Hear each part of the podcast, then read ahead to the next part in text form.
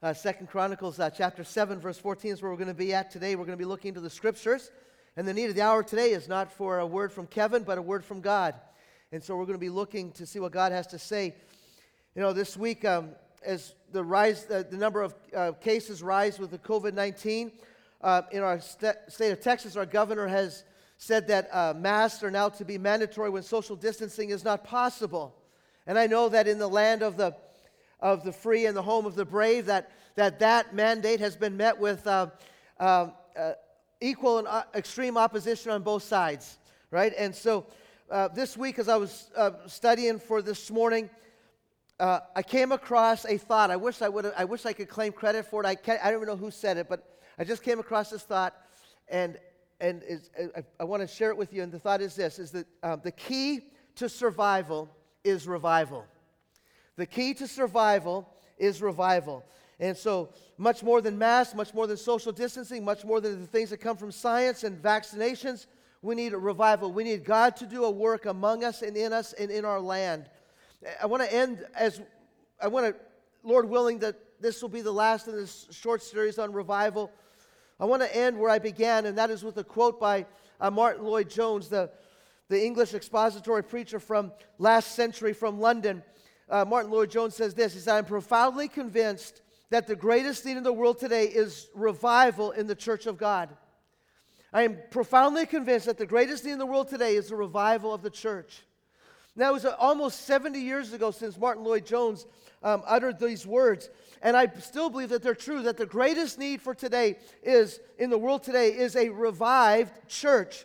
Andrew Murray, the Scottish preacher from South Africa, a hundred years ago or so wrote in his book on revival, and he said that the church has been entrusted with the charge of the world. The church has been entrusted with the charge of the world.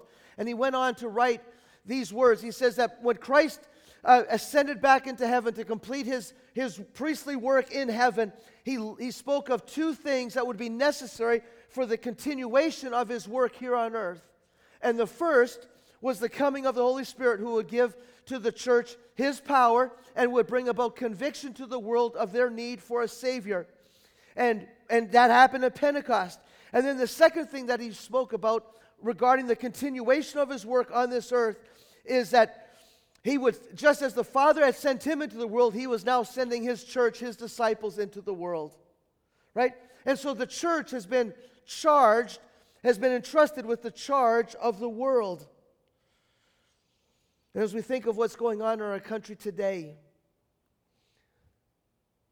these words that Lloyd-Jones spoke 70 some years ago about the greatest thing in the world today is for a revived church never ring more true than they do today. What ails our world and what troubles our nation the answer to those ailments and troubles will not be found in the science lab, will not be found in the schoolroom. will not be in a, found in a sociologist's office or in the Wall Street office. The answer to the ailments and the troubles of this world will be found in God and God alone. And as I was preparing for this week, I was reminded of what President Wilson, Woodrow Wilson said 100 years ago. He said this He said, There are a good many problems before the American people today and before me as president. But I expect, listen to this, wouldn't this be refreshing if we'd hear this from our politicians today, right? But I expect to find the solution of those problems just in the proportion that I am faithful in the study of the Word of God. Amen? I mean, here's a president saying, listen, there are troubles in front of us as a nation, there are troubles that are bearing down upon me as a president. But the answer is not going to be found in me or my cabinet or the resources. They're going to be found in God and God alone. That's where the answer is going to be found. And as I began to think about that, I began to think about the passage that we want to look at this morning, Second Chronicles chapter 7, verse 14. In Second Chronicles, uh, the book opens with uh, Saul, not Saul, Solomon as the king of Israel. Solomon is the king of Israel. And his father, David, had made all the preparations, had secured all the the materials needed, laid out the plans for the temple, and the first order of business for Saul, Solomon as king was to construct and to build the temple of God. And he built that temple. And in chapter 6, we read of that dedication prayer where, Solomon dedicated this temple to the Lord. And in chapter 7, the Lord responded to Solomon's dedication prayer. And in verse 14, we read these words that many of us have memorized. If my people who are called by my name will humble themselves and pray and seek my face and turn from their wicked ways, then I will hear from heaven and I will forgive their sin and I will heal their land. Now, this, this verse has been the template, has been the pattern that we've been looking at in the month of June concerning revival. We've looked at those four conditions that, that God has said to us in regarding revival. He said, If my people, the, these are the people of God, the people who have been called by my name, those who have been called by God, those who are identified as the people of God in this world, if we, the people of God, will do four things. And we've seen those and we've looked at those over the past several weeks. If they will, if we will humble ourselves, literally, if we will bend our knee before God Almighty. You know, over the past five, six weeks or so, as we've watched the protests in our streets and the civil unrest spread from city to city across our country, we have watched government officials, law enforcement leaders bow their knee before the protesters. And I just want to say to you this morning, as brothers and sisters in Christ, that we are never to bow before lawlessness, but we must always bow before the Lord of Lords and King of Kings. And so the Bible says that we must, if we're going to see revival, revival starts with us bowing our knee before God, humbling ourselves before Him, and pray. And we, we looked at that prayer in Psalm 85 where the exiles prayed when they came back to, to uh, Jerusalem Revive us again that we might rejoice in you. And how that must be the prayer of the church today. It must be the prayer of our lives today. Revive us again, O Lord, that we, your people, might rejoice in you. And then we saw the third condition for revival and seek your face. When we considered King Asa in Second Chronicles 14 through 16 and how Asa sought the Lord. And even though for 35 years he sought the Lord, his life did not end well. Instead, his life ended in distress because even at the end, he failed to seek the Lord. And we're reminded that, that we must always seek the Lord. We can never just take seeking the Lord for granted or, or, or just make, make an exception. Whenever we fail to seek the Lord, there is distress. And last Sunday we saw and we heard from the prophet Joel who called us to repent or to turn from our wicked ways. You say, What is the promise of revival? What if we, as the people of God, humble ourselves and bend our knee before God and pray and seek His face and turn from our wicked ways? What will happen?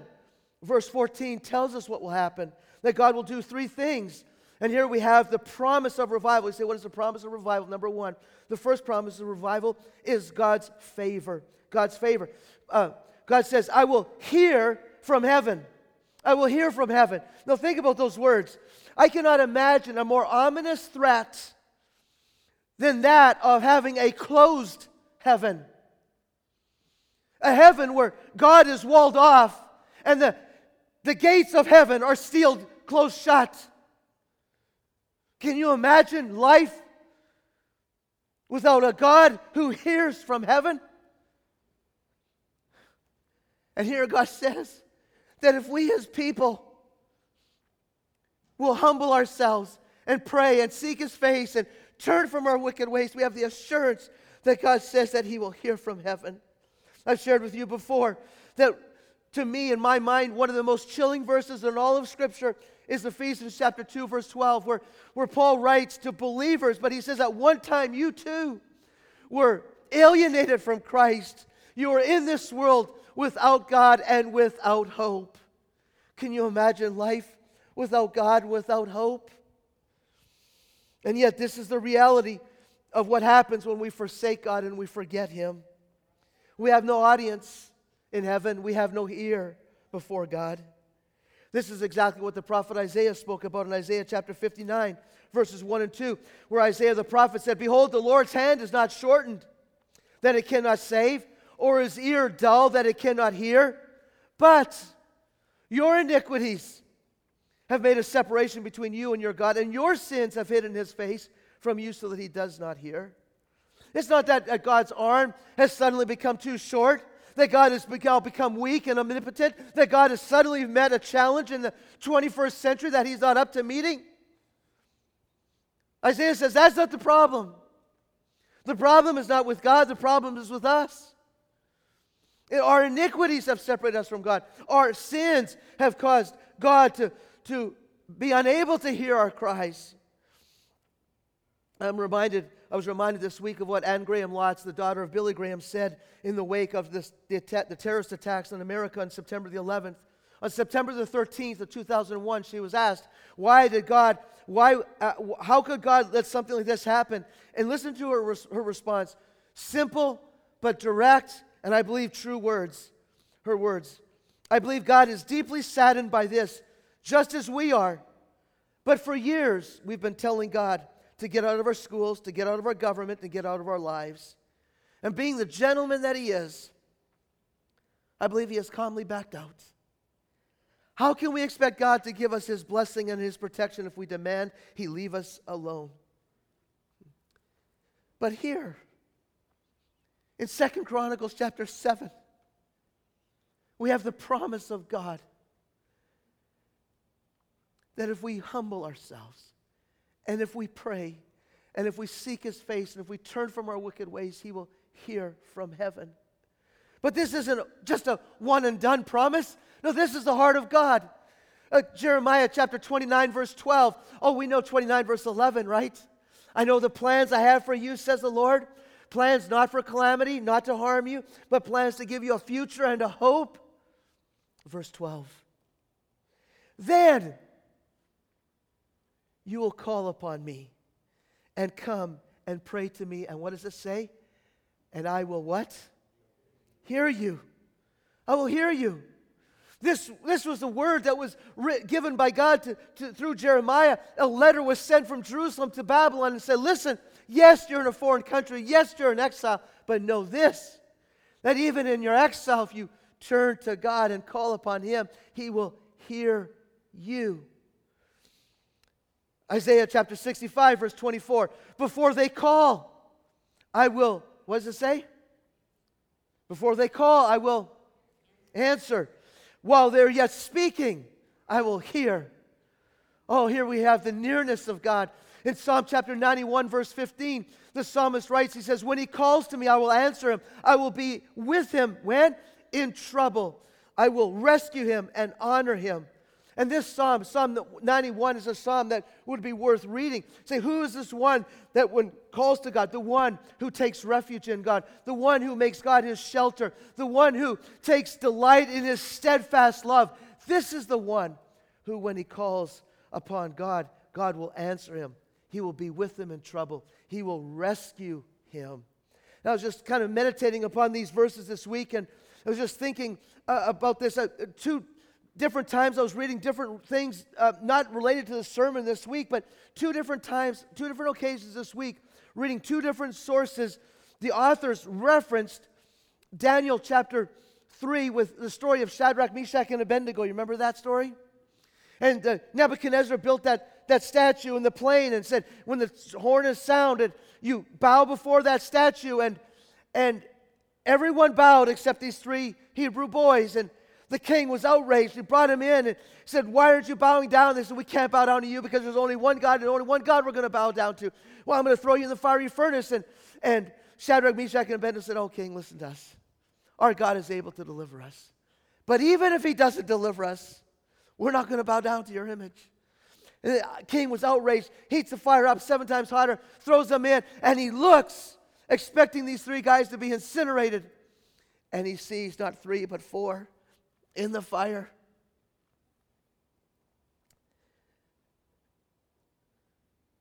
I will rescue him, the one who calls on me.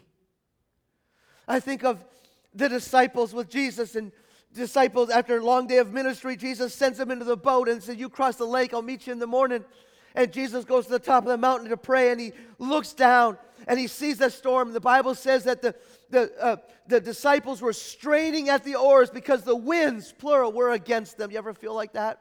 That the winds, plural, are against you? And what does Jesus do? he comes down the mountain and he comes to the disciples walking on the water, right? And he gets into the boat and he calms the storm. Doesn't take them out of the storm, but he brings calm into the midst of the chaos and the storms and the trials and the tests and the chaos of life. God's favor.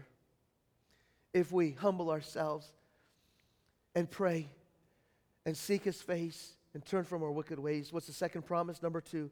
The second promise of revival is this not only is God's favor, but God's forgiveness. God's forgiveness. Look what, what, the, what the scriptures say. The, the scripture says that uh, not only will I uh, hear them from heaven, but I will forgive their sin. Now, let's be honest. We've been in church a lot of years, many of us, right? We say you know, things like this in relationships familiarity breeds contempt, right? You know, we're, you know, you're around someone too much, you, you just you don't you don't appreciate them, you don't respect them, you, you lose interest in them. Familiarity breeds contempt. And I wonder if familiarity with God's forgiveness has begun to cause us to be dull to our need for forgiveness and the severity of our sin against God. A writer, one writer rather, described sin this way Sin is a soul destroying disease draining us of spiritual vitality and appetite and joy. He goes on to say this original sin, the sin that we received at the moment of conception. Original sin is, is like a congenital birth defect, and acquired sin, sins of our choice our choosing, are like self inflicted wounds. Isn't that a powerful? I think I found that as a powerful description of sin. Sin is a self or soul destroying disease, draining us of vitality and appetite and joy. Think about uh, uh, uh, when you're sick, right? There's no strength, there's no vitality, there's no appetite, lethargic, you're, you're weak, there's no joy, there's no desire to get out of bed in the morning. And he says, Sin is just like that. Sin eats away at us.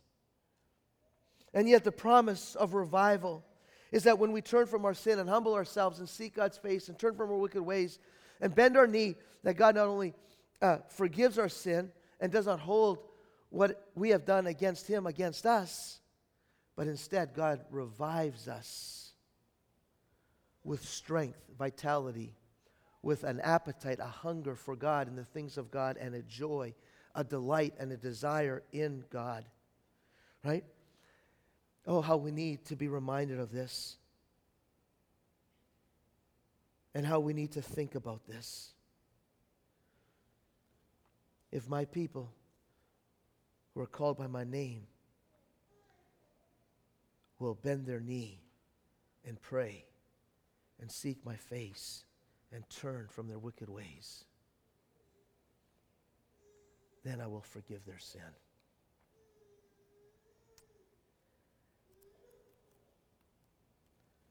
Instead, how many of us, instead of mourning our sin, we continue to delight in sin? And how many of us here this morning, or maybe watching online, instead of forsaking our sin, we cherish our sin? And knowing that our sin is not pleasing to God, we find pleasure in our sin. And see, there can be no revival until we deal with the issue of sin, the soul disease, soul destroying disease that is running through our lives. You say, why, would, why do we need forgiveness? Why is forgiveness in such a desperation? Why is forgiveness of sin uh, connected to revival? Well, I think of what, da- what David said after he confessed his sin to the Lord, his sin with Bathsheba to the Lord. He said in, in, in Psalm chapter 51, verse 12, Restore to me the joy of your salvation, your salvation. Restore to me the joy of your salvation and uphold me with a willing spirit.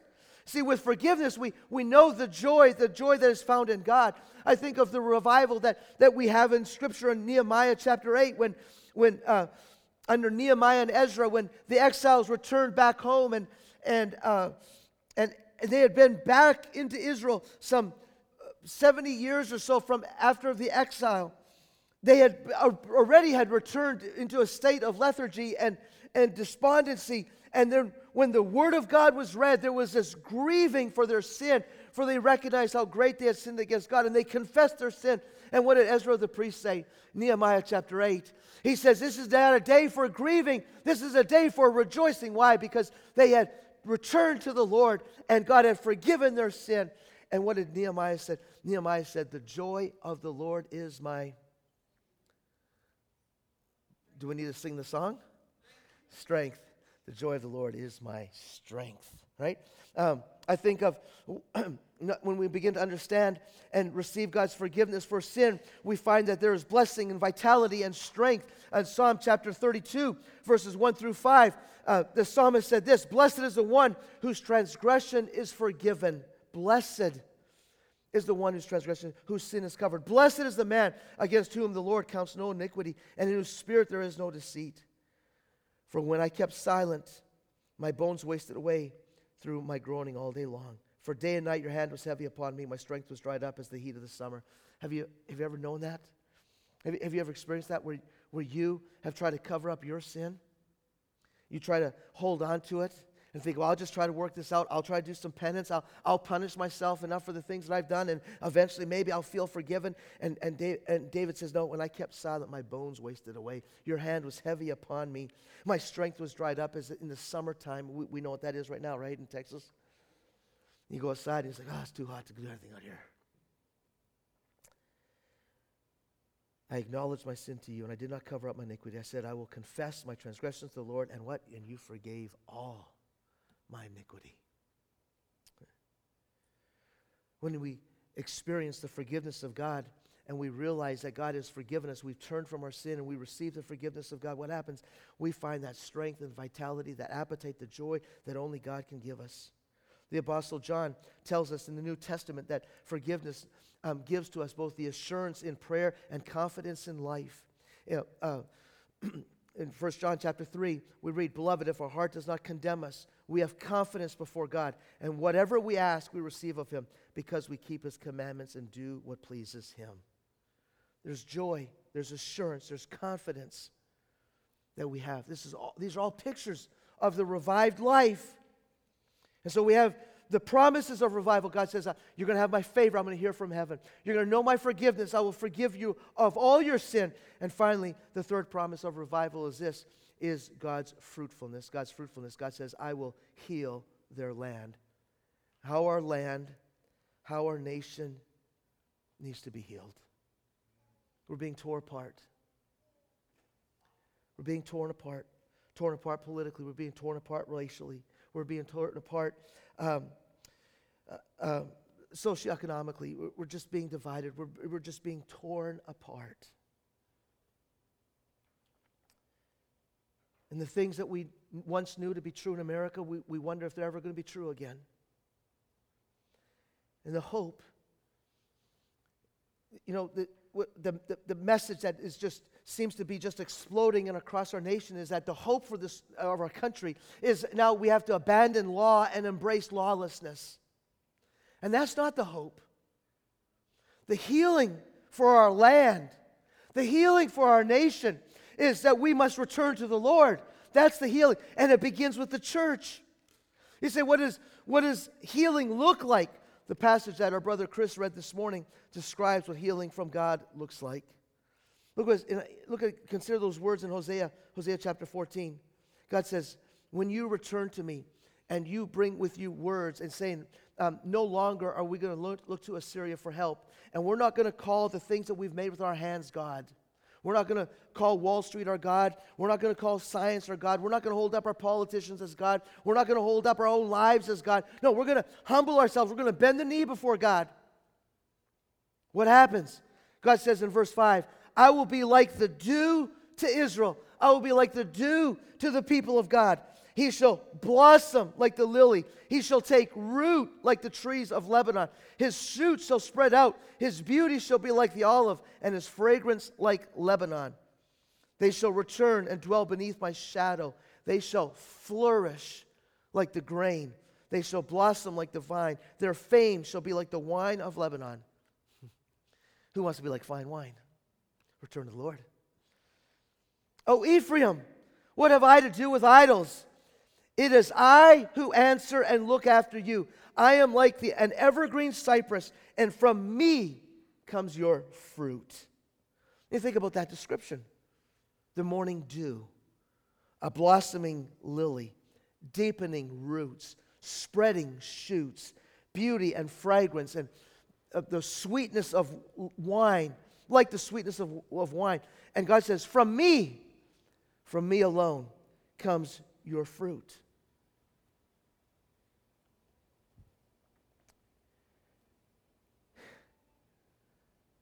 Where does it begin? This healing for the land begins with the conditions of revival being met in the people of God. Revival, the hope for our country, the hope for this world, is dependent upon how you and I respond to this call from God. How you and I, as the church of Jesus Christ, respond to God. Now, think about this how I will heal their land. We think about this na- nationally, we think about this as our country, but what about if we applied it to our church?